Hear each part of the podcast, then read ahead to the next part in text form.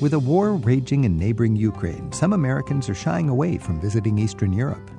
Cameron Hewitt is just back from Poland and updates us on how things are looking over there. Being in Poland feels very safe. I don't have a lot of concerns that uh, invasion is imminent. Some of the most treasured souvenirs in Europe are the elegant tiles that have been a signature of Portugal for centuries. If I do a decoration at my place, I have to put some tiles.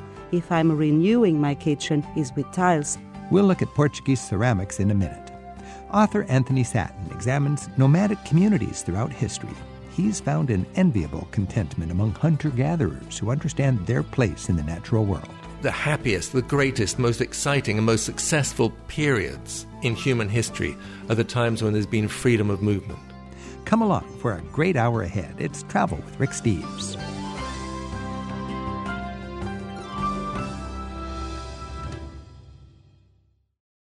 There's a kind of restlessness that makes us human. It might explain why we like to leave home and return again. Anthony Sattin sees this pattern throughout human history among the nomadic herdsmen and hunters that have been part of the Earth's fabric since prehistoric times.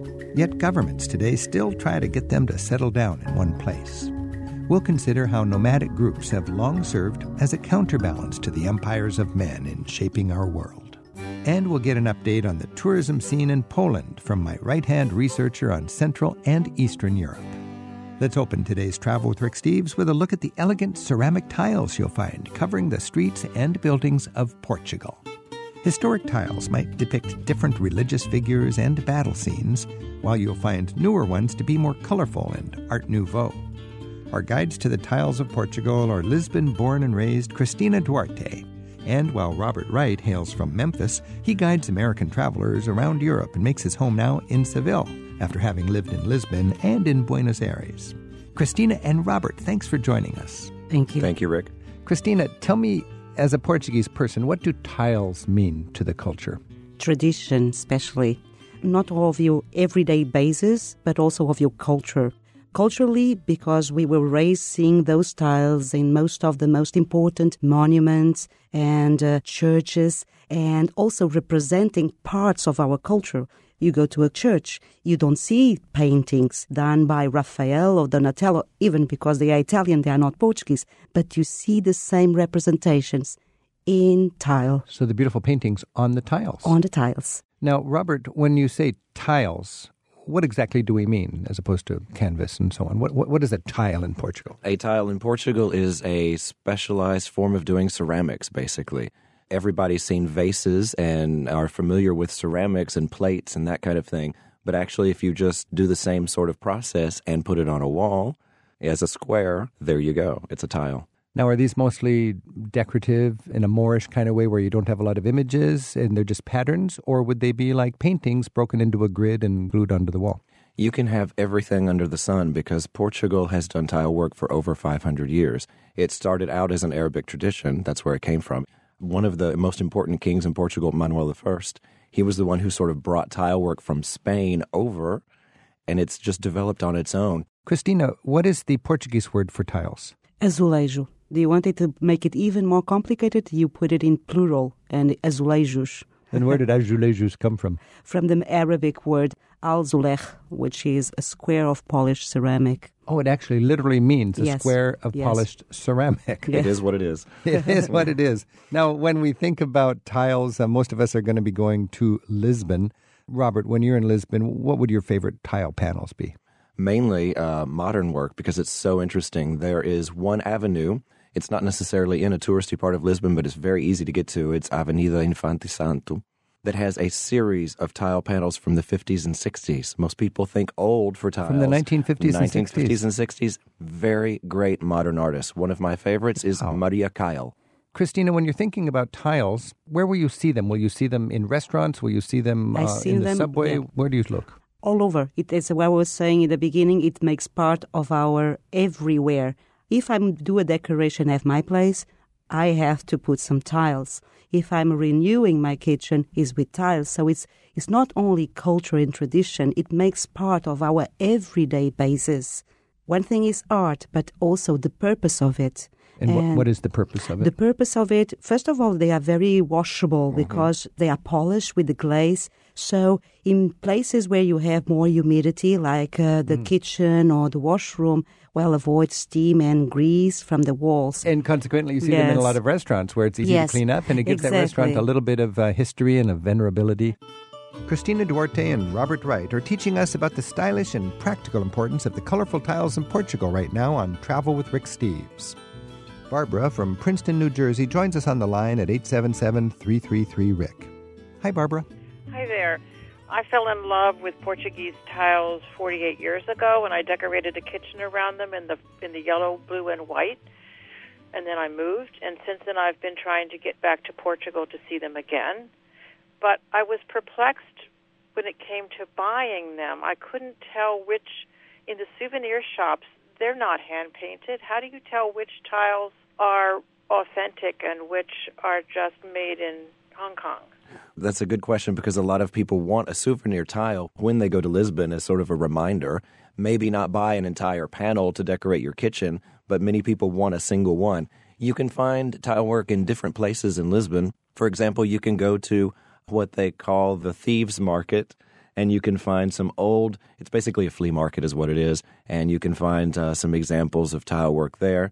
And uh, you can also find them in certain museums, as well as there are still factories that make tile work that have been around for centuries and they still produce tiles. I did see the Santa Ana shop, and I did buy a tile in a museum, and I'm pretty sure that's authentic. But it's fair to say that the little tiles that are in the souvenir shops are not authentic. And Um, it's it's a give and take. It's probably not, but you never know. And the thing is, if you enjoy it, that's basically Yeah, a tourist Your in a tourist shop. If you got a tile for five dollars, it's going to be just Right. printed up and, and, and sold. But if it works for you, that's a fun souvenir, very accessible and packable. A good memory, Christina. Yes, exactly. Uh, for the glaze size you're telling, if it is a good memory, if you want really to bring uh, original glaze style, probably in an antique shop, but it, of course that it will not cost you a five dollars. But if you want to go to, uh, yeah, you can find a, an old uh, historic uh, yes, a piece of yes, art if you like. yes, like. in an antique shop, But- and you'll see it sometimes just by looking is difficult, but sometimes by the how high they are Right, how and how how thick they are, and by And how you- much combination of sand you can kind of have uh, the Okay. first idea. So you have a good sense of if it's new or old. Mm. And uh, can you, Robert, if you buy a tile that's historic, can you take it out of Portugal? You definitely can, but Barbara, there's one thing you and everyone really needs to keep in mind is that there's a lot of theft these days of tile Yes. work from the sides of buildings that are being resold illegally. And Yeah. there's a group, Projeto SOS Azulejo, who is trying to save and catalog all of the tile work in not just Lisbon, but the whole country. So I would say go from a reliable antique dealer or a museum in order to know that you're not taking anything illegally out of the country. That's good Well, that's a wonderful idea. And by the way, my favorite um, tile mural is the story of about eight panels in the story of Joseph at the monastery. I don't know how you pronounce it, Hieronymus. Oh, the Geronimo. Geronimos, Yes. yeah. That's, yeah. uh, all of us are smiling because we love Yeah. that. That's out in Belém. And you go out to the Hieronymus Monastery in beautiful Manueline style architecture, sumptuous courtyards, and some of the best tile work uh, anywhere, I would think. Hey, Barbara, thanks for your call. Thank you. Bye. We're cultivating a taste for tiles and porcelain arts that you'll see decorating so much of what you find in Portugal right now on Travel with Rick Steves. Our guides are Robert Wright and Christina Duarte. Robert explores sites in Portugal, Spain, and Argentina on his website, endlessmile.com. And Christina's website includes a history of Lisbon at lisbonbeyond.pt. Rick is calling from Tucson, Arizona. Rick, thanks for your call. Hi, nice to be on a chat about Portugal, where we have never visited in our years of traveling. We're going to be up in the north of the country on the river for a while and then in Lisbon. And we're wondering if there are two or three sites or artworks or interesting places that are not so accessible that would be worth trying to, to uh, search out. I will say the cobblestones. Sometimes we tend to The cobblestones in Lisbon. just yes, we tend to just look to the, the facades of the buildings. And yes, we have been talking about glaze Mm-hmm. tiles, but actually cobblestones is like a different way of uh, the glaze tile kind of pattern. Look down, look to your feet, not only because they are cobblestones all over, so you have to have actually watch your step, but uh, have a minute to see the old pattern and what do they represent. What's the word in Portuguese for the cobblestones? Uh, The calçada. Calçada, the characteristic black and white cobblestones you'll find all over Portugal. And on the great squares in Lisbon, you can see the sea and the and the ships and from where their trade came and so on, all worked into the mosaic on the main squares. Robert, what's an idea that you would recommend for people wanting to have a little better insight into some often overlooked slice of uh, Portuguese art or culture? One of the best places to see tile work and artwork is the National Tile Museum in Lisbon because they have a wonderful historic background. They take you not only through the process of what it is to make a tile, but they also show you a historic overview of 500 years of tile work. And while many people consider going, they look at it on a map and it, it's not connected by the metro system or mm-hmm. anything, and they think, well, maybe I'll not go out there. Definitely take the time to go out there. Slam dunk, that is the place to go to appreciate tiles in Portugal, the National Tile Museum. And it's just a, uh six or eight dollar taxi ride from. Uh, You can even get there on the bus if you hop have one on of the the. Lisbon Yeah. uh, metro passes or bus passes. you can nice. use that. There you go, Rick. Thanks for your call. Hey, great, thanks. You bet. Let's just close with your favorite tile images for a masterpiece in tile that we can see as we sight see through Portugal. Robert, what is a favorite tile to see? Can I make it more than one? Because it's the entire metro system of Lisbon. The entire city is underground artwork because you take the metro and each station has a different tile pattern. And it's great to go explore on your own and sort of see the sights. Imagine if you've got a rainy day in Lisbon and you don't want to get wet. Uh, you can go into a museum or you can just take the metro, hop off on a stop where you see a really beautiful tile panel and you can walk around, take pictures, and then keep going. Probably one of the cheapest art galleries in the world is to just go into the metro system, stay down there, and enjoy all that art. Christina, what's your favorite tile tip? Actually, it's a little bit more that complicated because I tend to put them into ages, into centuries. Okay. So if we like uh, the yellows, the, what we call the pattern of the the tapestry, the yellows and the blues, why not getting out a little bit of uh, Lisbon and go to Coimbra and we find them in the university? If we like the blue and whites, probably going to Porto and we have the Baroque time and it is the blue and white influence. If we like really the 20s and the 30s, they are wonderful cafes. So why not just do one of those rests when you are after a hiking and why not stay in one of those cafes from the 20s from the 30s and they have lovely wall murals What I love is that there's no way to get away from tile mm-hmm. work in Lisbon. It's surrounding you at every mm-hmm. moment. See, you might as well learn to appreciate it because Yes. it's a treasure right in your face. Christina Duarte, Roberto Wright, thank you very much for contributing to our understanding of Portuguese tiles. thank you to Thank you, Rick. obrigada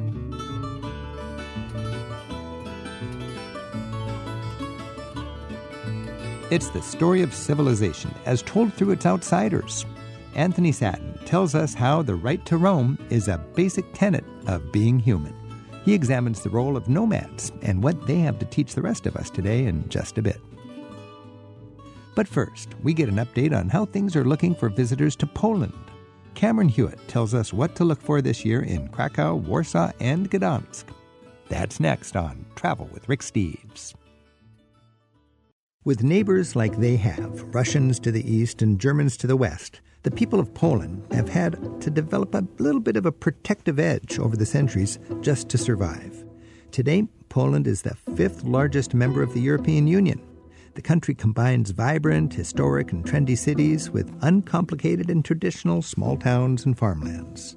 But now, with Russia's war against Ukraine just off its southeastern border, some Americans are wondering if now's not a good time to travel there. To get the latest view on what it's like right now in Poland, we're joined by Cameron Hewitt.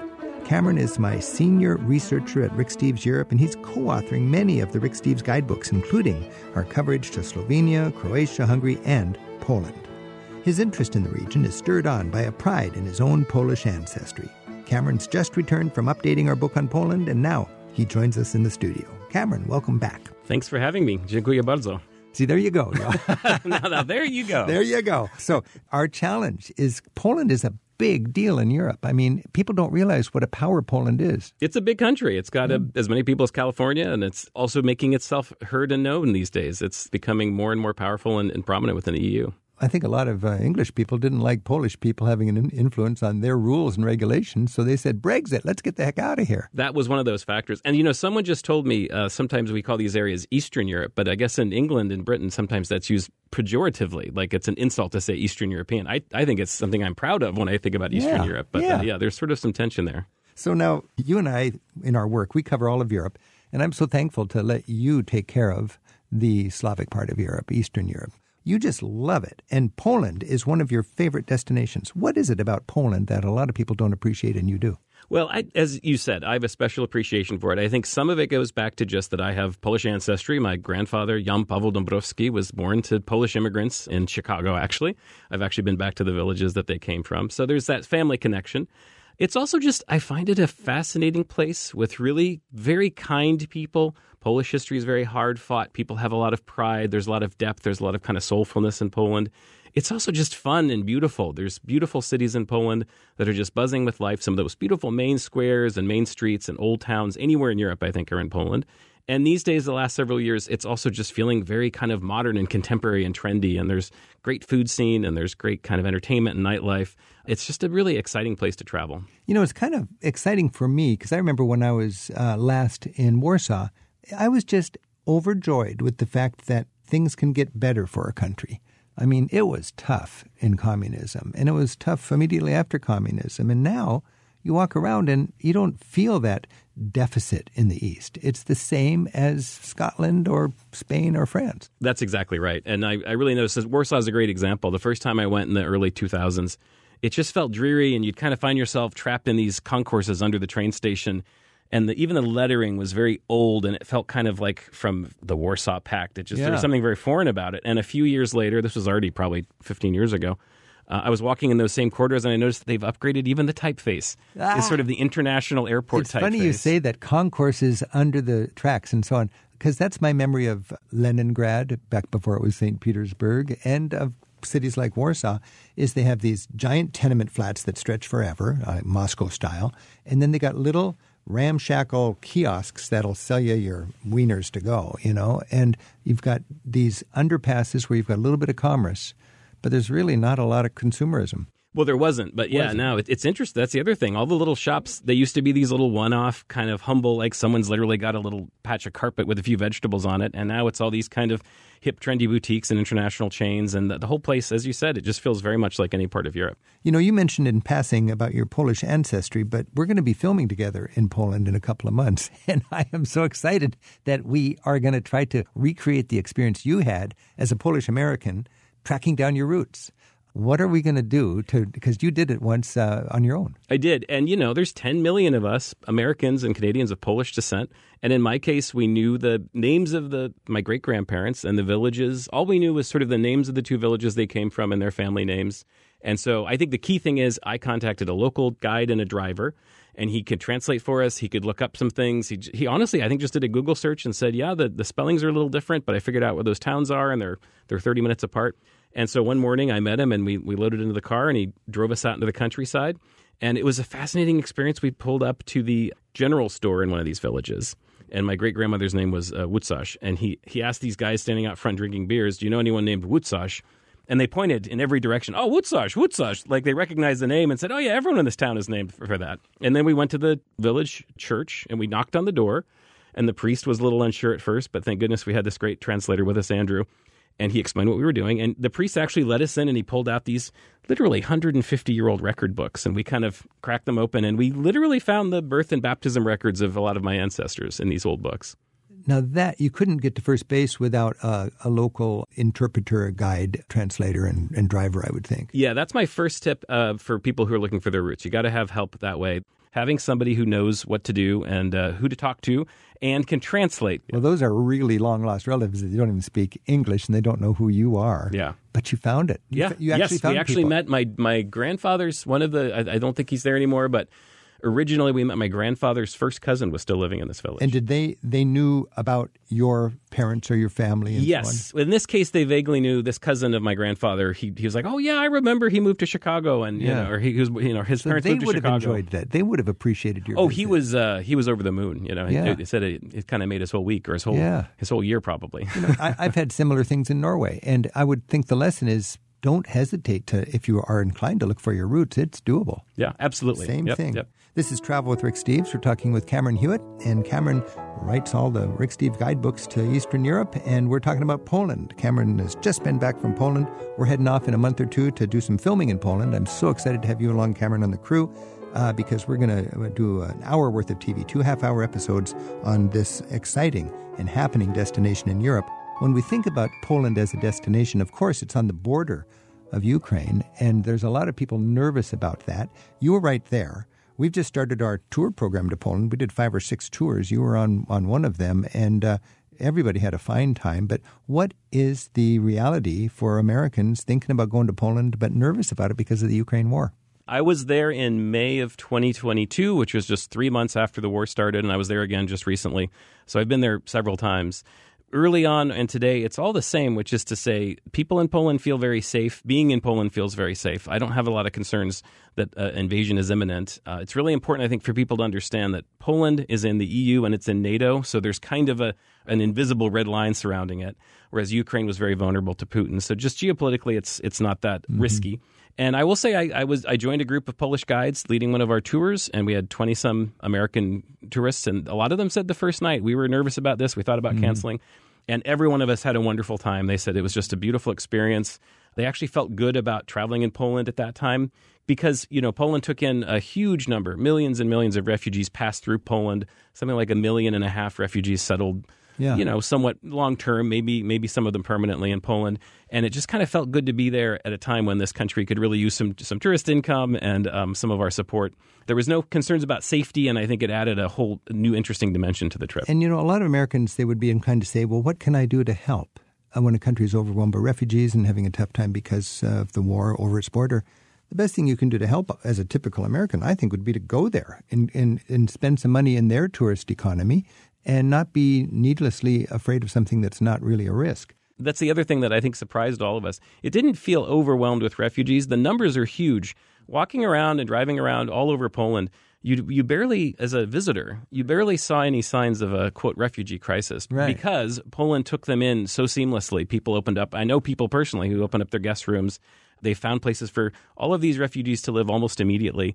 So it wasn't like you see a lot of people struggling in the streets. They had already kind of joined Polish society, and my Polish friends told me you know, I said, well, I'm surprised how few Ukrainians I see. And they say, oh, they're everywhere. You just, you don't know it because I understand a little Polish, but it, my ear's not very good. They said, we know because we immediately can tell the difference. And they say, you go walking in the shopping mall or up the street and you hear Ukrainians everywhere, but we wouldn't know as visitors because they've been integrated so, so uh, thoughtfully. So there's two. Some people just selfishly, I think, are concerned. Well, not selfishly. It's because they don't want to add to the congestion, but they just think it's going to be a, a chaotic mess because they're dealing with such a refugee. So that's not That's not an issue, yeah. And then the safety issue. I mean, we got much bigger problems than an aborted trip to Europe if Poland is involved in that war because that's NATO. that's exactly right. Then, yeah, so that's a big problem. That's not if that happens, it's just going to be a whole new story. So. And people said something to me like, well, isn't there a time that a rocket accidentally flew into Poland and we heard about it? And I said, exactly, you heard about it because it was a big deal and it was an accident. And uh, that's why you heard about it because that was a big story and it was quickly diffused. This is Travel with Rick Steves. We're talking with Cameron Hewitt. And Cameron has for 20 years been my right hand man as we try to cover Europe with all of our guidebooks. Cameron's in charge of the eastern part of Europe. Cameron has just written a beautiful book. It's called The Temporary European Lessons and Confessions of a Professional Traveler. And I had so much fun reading this book, Cameron. And in so many ways, it's so insightful and, and uh, thought provoking and candid and also gives a behind the scenes look at, at what it's like to have a job like you have, which is to try to stay up on a constantly evolving continent, how to stay up to date on that. And I remember in your book, you wrote that I want to get a little bit going on to checking out different places in Poland here. And you wrote that when you go to Krakow, more than any other place in Europe, it's like arriving home. It's like being home. What is it about Krakow that makes you feel like you're coming home? That's absolutely the case. I was just there again, and it felt the same way. Yeah, I mean, it is partly that my ancestors are from just you know an hour outside of Krakow, but it's also I figured this out once. I think I've spent more time in Krakow than any other place in Europe, just because I love Poland so much, and I've, I've been through many times working on our guidebooks. I've been through many times as a tour guide. And it's also just a very easy place to feel comfortable. Uh, it's got this beautiful old town that's surrounded by a wall and a park, and it's just very tidy and, and well taken care of. And You know, it's just an easy place to spend time. And it is. Krakow's a great place to feel at home by, but it's nice to have places in Europe where you do feel at home. You know, when I come into Europe, a lot of times I fly to Amsterdam and I don't stay in Amsterdam. I stay in the small, cozy town of Haarlem. And I feel at home in Haarlem. And uh, I feel at home at certain places in Tuscany or something. And to have those kind of little warm places where you know the, the guy in the coffee shop and so on, it, it's quite nice. Another thing you wrote in your book, The Temporary European, was you have a hey, I'm in Europe now moment. And we all have that, I think, when we fly to Europe. What is it that kind of kicks you into gear and makes you feel like, yes, I've traveled across the Atlantic and now I'm here? What's that like when you have that, hey, I'm in Europe now moment in Krakow? Well, you know, I was just thinking about this because I'm getting ready to take off on another trip the worst part of any trip is when you're just arriving, right? You're jet lagged and you're being shuffled around the airport and you're changing planes. I'm so planes. awkward. I feel it, like oh, I've yeah. never traveled. I don't know how to use my toiletries kit. Exactly. I, I feel yeah. like am I getting sick or is it jet lag and I'm disoriented? And then you, you know, you get you make it to your hotel and you drop your stuff off and you're like, all right, I'm going to go for a walk. And, and I always wait for this on every I've been to Europe forty some times, and every time I know when I go for that first walk, I don't know exactly when or how it's going to happen. I'm going to have this kind of epiphany of, oh, that's what this was all for. I, I love being back here. And in Krakow, I, I talk about this in my book.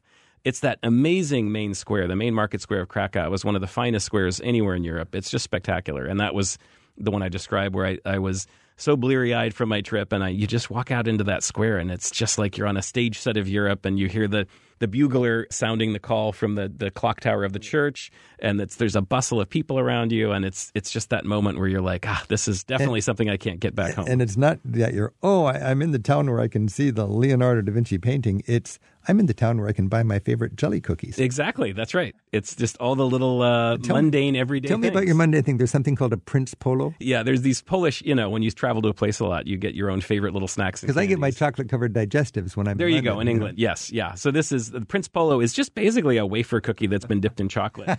and anyone who's been to Poland or is Polish is, oh, of course, Prince Polo. It's kind of like the Hershey bar of, of Poland. And then they have these Delicje cookies, which are these jelly cookies that are dipped in chocolate. And So that's being a temporary European Yeah. to have your favorite jelly cookies in Poland. That's And right, I guess yes. that's why that was in the introductory chapter Yeah, of your yeah. book, right? Yes, exactly. So it's an example of how we can all be at home in Europe. Cameron Hewitt is Senior Content Manager at Rick Steves Europe and my go to guy on Poland. He travels frequently to update our guidebooks with a special emphasis on the countries of Central and Eastern Europe. Cameron describes lessons learned from his own travel adventures in his book, The Temporary European. You'll find a link to Cameron's travel blog with this week's show at ricksteves.com slash radio. Hey, let's we've got a few more minutes and I want to just kind of blitz through Poland here, Cameron. Let's say you got a week in Poland, and I'll let you kind of just sort it out. Understandably, the typical tourist wants to see Krakow, the historic capital, the cute town, and Warsaw, the muscular town and the present capital. And then if they know what's good for them, they want to see Gdansk.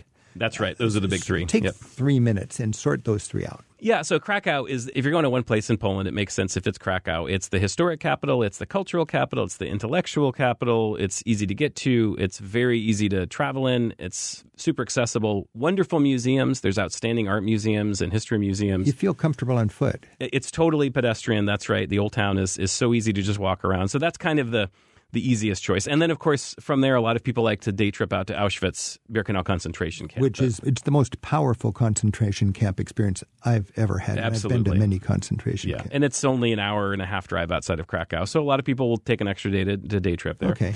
Warsaw is the modern capital. And, you know, as we were discussing, 10, 15, 20 years ago, it was kind of a depressing place. But I'm just inspired by Warsaw now. It's been completely revived. They fixed up all these parks. The riverfront embankments are thriving with people. It has one of the best food scenes anywhere in Europe. It's just a delightful big city to spend time in. And Again, you sit great on a park. museums. You sit on a park bench. You can push a button and hear Chopin. It's fan- yeah, and they still work. Yeah, they put those in years that. ago, and I just tested one a few weeks ago. But there's these park benches around the city. This is the city of Chopin, and you sit on the bench and press a button, and you hear the music playing. It's great. Now I know there's a lot of post-industrial development and also complexes like food courts and so on. What's happening with that? Because a lot of us are looking for old-fashioned Europe, but of course, when you go to Warsaw, I think you should be looking for today's Poland. This is a big trend throughout Poland, especially in Warsaw. The, the term they use is post-industrial, so it's like you know, it's an old factory or an old electrical power plant. and it's this old beautiful red brick structure that's kind of fallen into disrepair. So they're going through and they're fixing them all up. They're rebuilding them. And then they're planting these beautiful big glassy like food halls and shopping zones and entertainment complexes and movie theaters. And they're just absolutely thriving in warsaw. There's I'm thinking about five of them that have just opened maybe in the last five or 10 years. And each one has its own personality. And it's a great way to kind of see the way that Poland respects its history, but also modernizes it. And it's a great way to get a sense of the contemporary city, not just kind of the old stuff. And I think we should remind ourselves that today, when we look at some of these tragic aerial photographs of Ukrainian towns that have been completely decimated by Russia, where there's not a building that hasn't been gutted, Warsaw was the same way. Warsaw was completely In leveled. Actually, 1945. yeah, Hitler did systematically destroy. He said that he was angry about an uprising there. He said, "I want you to destroy every building in Warsaw to its foundations." And the Warsaw people, the Poles, have rebuilt their historic center right down to the cracks in the walls and the funny joints before the bombing, so Yep, that yep. you have these resurrected old community. And at the same time, you got these modern post-industrial complexes. Yeah, and there's that big, hulking, ugly communist tower that they call it the Palace of Culture and Science.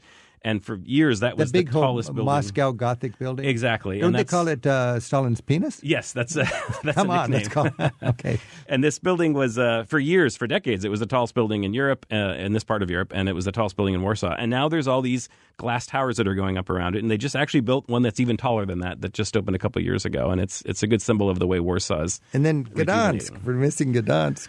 Yeah, that I think it's Poland's best kept secret. It might be one of Europe's best kept secrets. This is Gdańsk, which you might know by its old German name Danzig, but this is the kind of the, the Baltic port city of Poland. It's where the Bain waterway meets the, the Baltic Sea.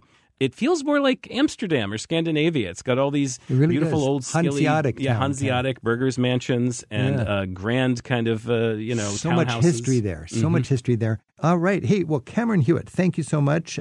Every time I read your through your book, The Temporary European, I find new things to talk about, and we'll have to get together again and uh, enthuse about corners of Europe that are less appreciated and, and how we can enjoy the taste treats. Right now, thanks for sharing the latest on Poland. All right, thank you. I'll say again, dziękuję bardzo. I'm glad you said that. Discover why all who wander are not lost. That's next on Travel with Rick Steves. For thousands of years, nomads and settled people have coexisted. Yet the stories of those who roam with their herds and have no permanent address usually plays a very small part in our recorded history. Nomadic people do have an oral history. That dates back to Neolithic times, and their story is so often misunderstood or, or not even told at all. British author Anthony Sattin has compiled a lifetime of stories about the restlessness that makes us feel human in his book. It's called Nomads The Wanderers Who Shaped Our World. And he joins us today to talk about the shifting relationships between nomads and settled communities over the last 12,000 years. Anthony, thanks so much for being here. Rick, thanks for having me on the show. My goodness, I've long been fascinated by nomads, and you've written the book that gives us an insight as if we've traveled with all of these communities. And you wrote your book about nomads, and then I understand you kind of have a nomadic existence going from London to Umbria. Is there any connection with your fascination with nomadic communities and the fact that you're not that settled yourself? No, I, I've been on the move for a long, long time, all my adult life. I'm, be- I'm beginning to settle in my sort of later age. as I am. Oh, okay. Well, you've got that nomadic spirit, it sounds like. Yeah, yeah, no, I'm still moving, still moving. What got you interested in nomads in the beginning? You know, when I left, um, when I left high school, I went traveling around the Middle East. I was camping in the on the Sinai Peninsula, which was then occupied by um, Israel and is now part of Egypt, and has always been home to nomads, to Bedouin, because you can't you can't farm it. And everybody had said to me, "Oh, watch out when you go there, because you know the nomads are going to steal from you. You better sleep with your passport down your and your money down your down your sleeping bag." And I was sleeping out on the beach, and I had a completely opposite experience. These wonderful people who looked after, who thought it was a bit odd, that because at that time there were no hotels or shops or whatever on the Sinai Peninsula. It was really just sort of barren desert. Yeah. And they were thinking, how is this guy going to look after himself? I was there with a, you know, with a friend. We'd come from school and, and we'd come with as much bread as we could carry and chocolate spread and water, bottled water, to see how long we could survive. And they, so they, these guys looked after us. And that was sort of completely not my expectation, what I, what people had told me. So, babes in the wilderness there. Yeah, exactly. And then, and then, you know, jump forward about uh, 10, 12 years, and I, I settled in Cairo.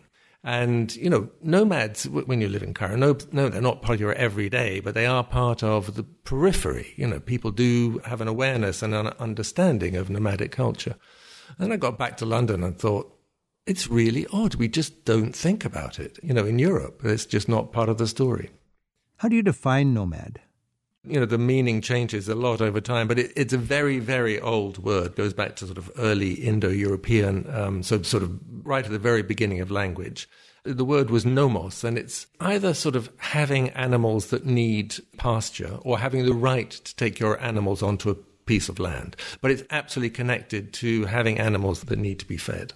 It's almost by definition animal herders that, that roam with the needs of their animals. Exactly that. And it's good to remember, for instance, the majority of our planet is not suited for agriculture, it's suited for herding, That's for people. Right. Most nomads move their flocks from summer to winter pastures, and it might be in and out of the desert. So, if you're, for instance, in Arabia or North Africa, you'll move your, your animals into the desert in the winter because there's grazing, and you'll move them out because everything burns up in the summer. I remember the days when I used to sleep with my money belt at the bottom of my sleeping bag, too. That's just one generation ago, really. And I remember nomadic communities make, you know, we were aware of that in these communities because they'd come in to trade and so on. And there's been quite a change even in our lifetime. And in your book, you talk about in human history how we've gone from what 100% of everybody being nomadic and today it must be less than 1% uh, it's an interesting dynamic. Uh, what is there, like almost 8 billion people on the planet now? How many nomads would you estimate there are? And I would imagine to answer that, you got to define nomadic and semi nomadic. I mean, I, th- I, think the point to make about that is I mean, about 12,000 years ago, which is more or less when I start my book, we all lived on the move as hunter gatherers.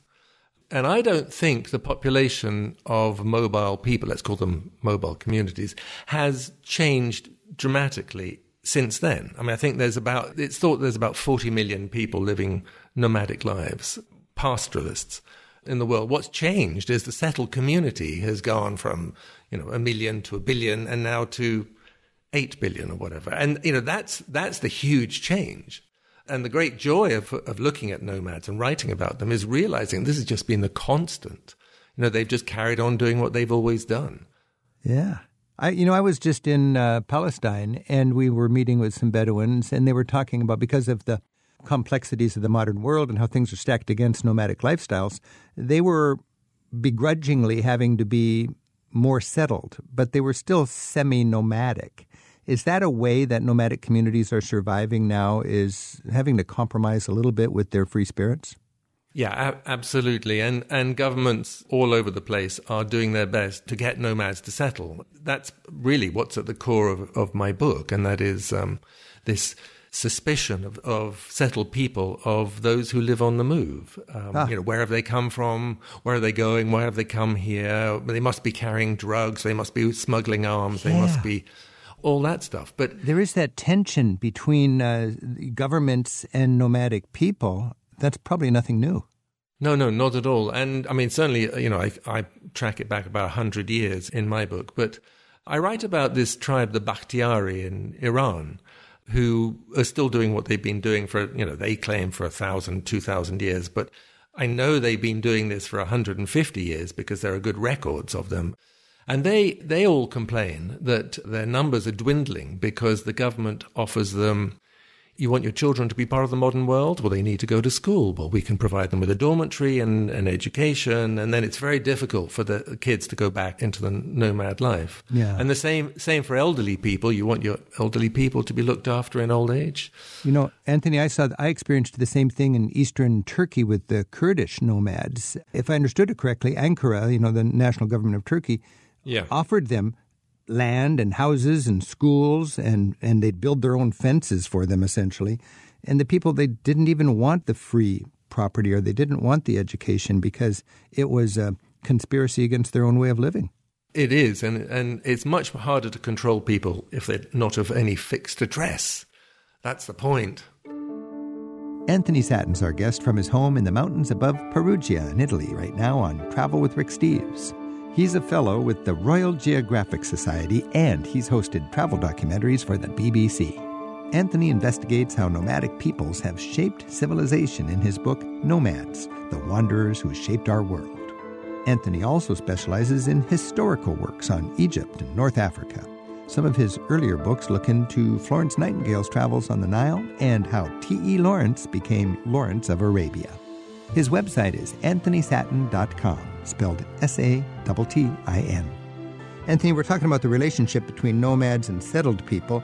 And when I think of nomads, I guess a lot of people would think of Attila the Hun and Genghis Khan, these guys that were just like walking mass producers of death. It's not a very good um, cover uh, child for the uh, image of nomadic life. No, not at all. And, and, and that's another reason why I wanted to write this book, because you know, you mentioned earlier that nomadic people have an oral tradition. That's how they preserve their stories.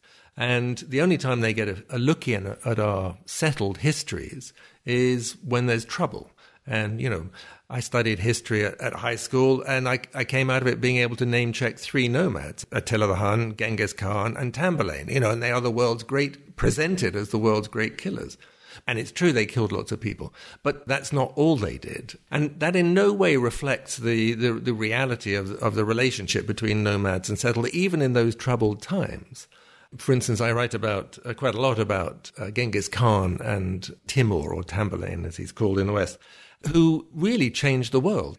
For instance, without the Mongol Renaissance, as I call it, the, the world that Timur brings into creation at the end of the 1300s, the beginning of the 1400s, we wouldn't have had a European Renaissance in the way we had it and, and when we had it. You know, he is the facilitator of so much because he opens up the, the link between China and, and the West it's so important that we recognize that uh, you know the winners get to write the history and so on, and particularly societies that have written history have an advantage over communities that don't have a written history.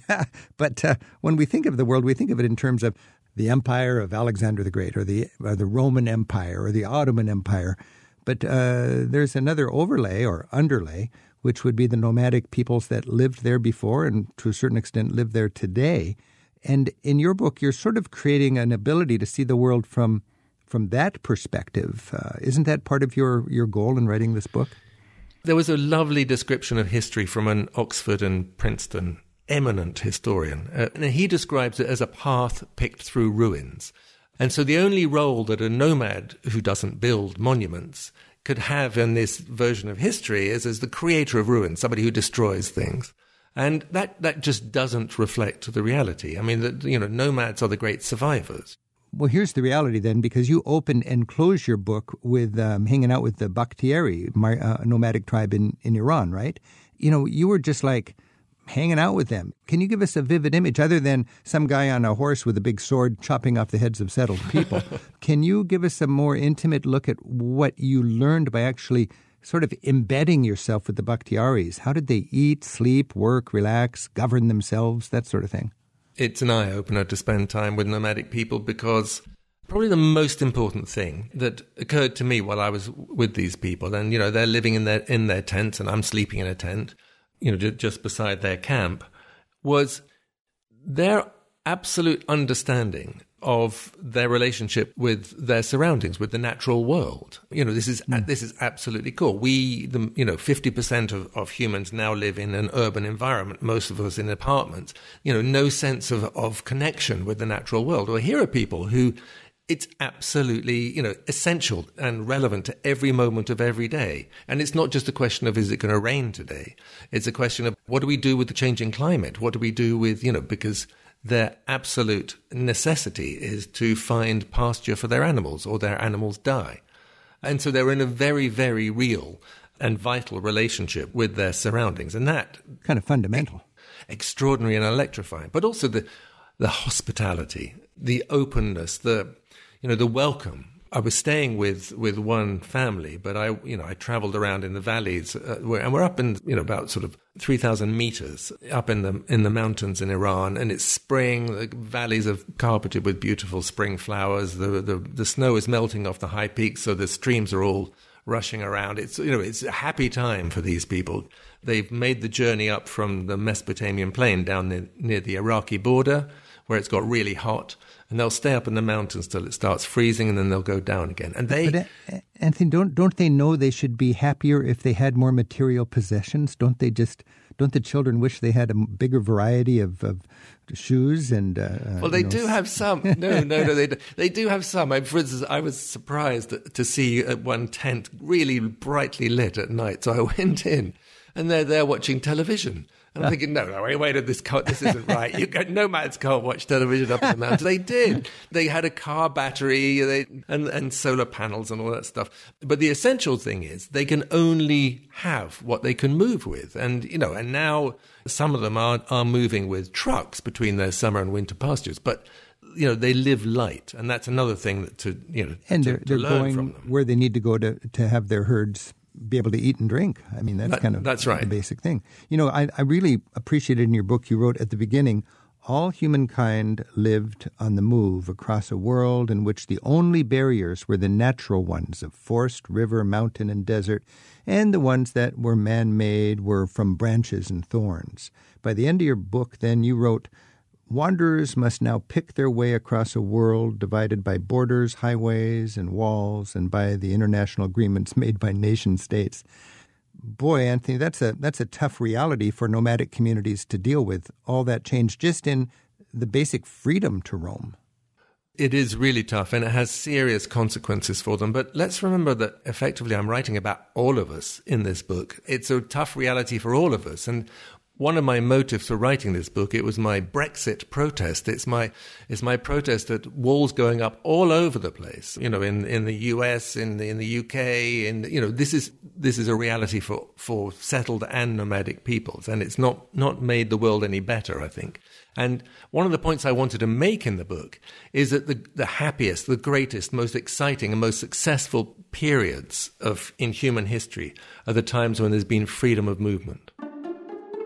The role of nomads over the centuries and how these wanderers have shaped our world. That's the focus of Anthony Sattin's latest book, Nomads. There's been DNA research that suggests that a tendency to roam may be related to the same genes that are associated with what we call attention deficit hyperactivity disorder. Anthony and I discussed that, plus the early American settlers who preferred the nomadic life of their Native American neighbors over living in their colonies. It's in an extra to our conversation. You can hear it with this week's show at ricksteves.com slash radio. Anthony, I'm fascinated by nomadic peoples in the Americas and actually across the Arctic. And I'm kind of aware that there's a lot of different groups across the Arctic, and there's a lot of different groups of indigenous peoples who are no longer allowed to be nomadic. In the Americas, they survive. What do they have in common when you think about these communities that seem separated, but the more you look at it, the more they are similar?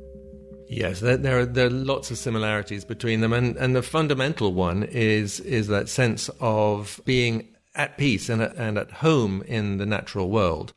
There's also a way of thinking that comes with living in the natural world, living you know without without certainty every day, and it's a sort of it has been called uh, nomadic thinking, and it's a divergent way of, of looking at things. It's having it's having multiple solutions to every day. Do nomadic communities have some kind of government? I mean, it seems interesting to me that they don't have a, a single voice when it comes to dealing with challenges from outside their communities. No, there are, you know, there are, um, yes, nomadic congresses across Eurasia and, and things like that. But no, there's no, there's no central gathering. More's the pity, really, because they do, as you say, have so much in common across the Americas and across the world. But hasn't been in the interest of any of the settled governments to allow nomadic peoples to gather together. Anthony Sattin, this is so fascinating. Thank you for writing your book, Nomads, The Wanderers Who Shaped Our World. And Anthony, reading through your book, there were so many moments that you had with nomadic peoples that just would be an inspiration if any of us could share those. Can you just take one favorite moment where you recognized the, the nobility and the beauty of this way of life that is actually uh, quite seriously threatened? The moment that springs to mind is, is one I haven't written about. I was back in Sinai Desert about 15 years ago and trekking, and I came across a couple of tents. And um, a man came out, you know, curious, invited me in, gave me a cup of tea, Uh, went and got his sort of, it was like a homemade banjo from a metal dish and a stick he'd put up and some, some wire he'd strung, started playing music for me. You know, and the hospitality was, is just so extraordinary and, and welcoming. You know, and then eventually he came around to say, well, what are you doing here? and what's your story? Mm. And then, and then, you know, very, very quickly, there's a, an engagement going on. Uh, and I'm telling him things he doesn't know, and he's telling me things I don't know. And I just find that that sort of encounter is always the case with nomads, and is increasingly less the case with settled people. This is a fascinating way that we can learn about our own society, our own communities, our own civilization by leaving them and looking at them from a distance, from a different perspective, perhaps from a perspective of a nomadic community. Anthony Sattin, thanks for joining us and best wishes with your, your writing and raising awareness of the beauty and the plight of nomadic communities across our planet. Rick, thanks. It's been a pleasure talking. Travel with Rick Steves is produced at Rick Steves Europe in Edmonds, Washington by Tim Tattan, Casmara Hall, and Donna Bardsley. Our website is managed by Andrew Wakeling. Our theme music was written and performed by Jerry Frank. Affiliate relations are by Sheila Gerzoff. You can find links to our guests and search the show archives at ricksteves.com slash radio. We'll see you next week with more Travel with Rick Steves. The Rick Steves guidebooks originated as the handbooks for our Rick Steves tours, but these are designed to give you all the details so you can do our tours without us. From Spain to Finland and from Scotland to Greece, we've got over 50 titles, each of them lovingly updated so you can be your own guide and a dang good one. Find them at your favorite bookseller and at ricksteves.com.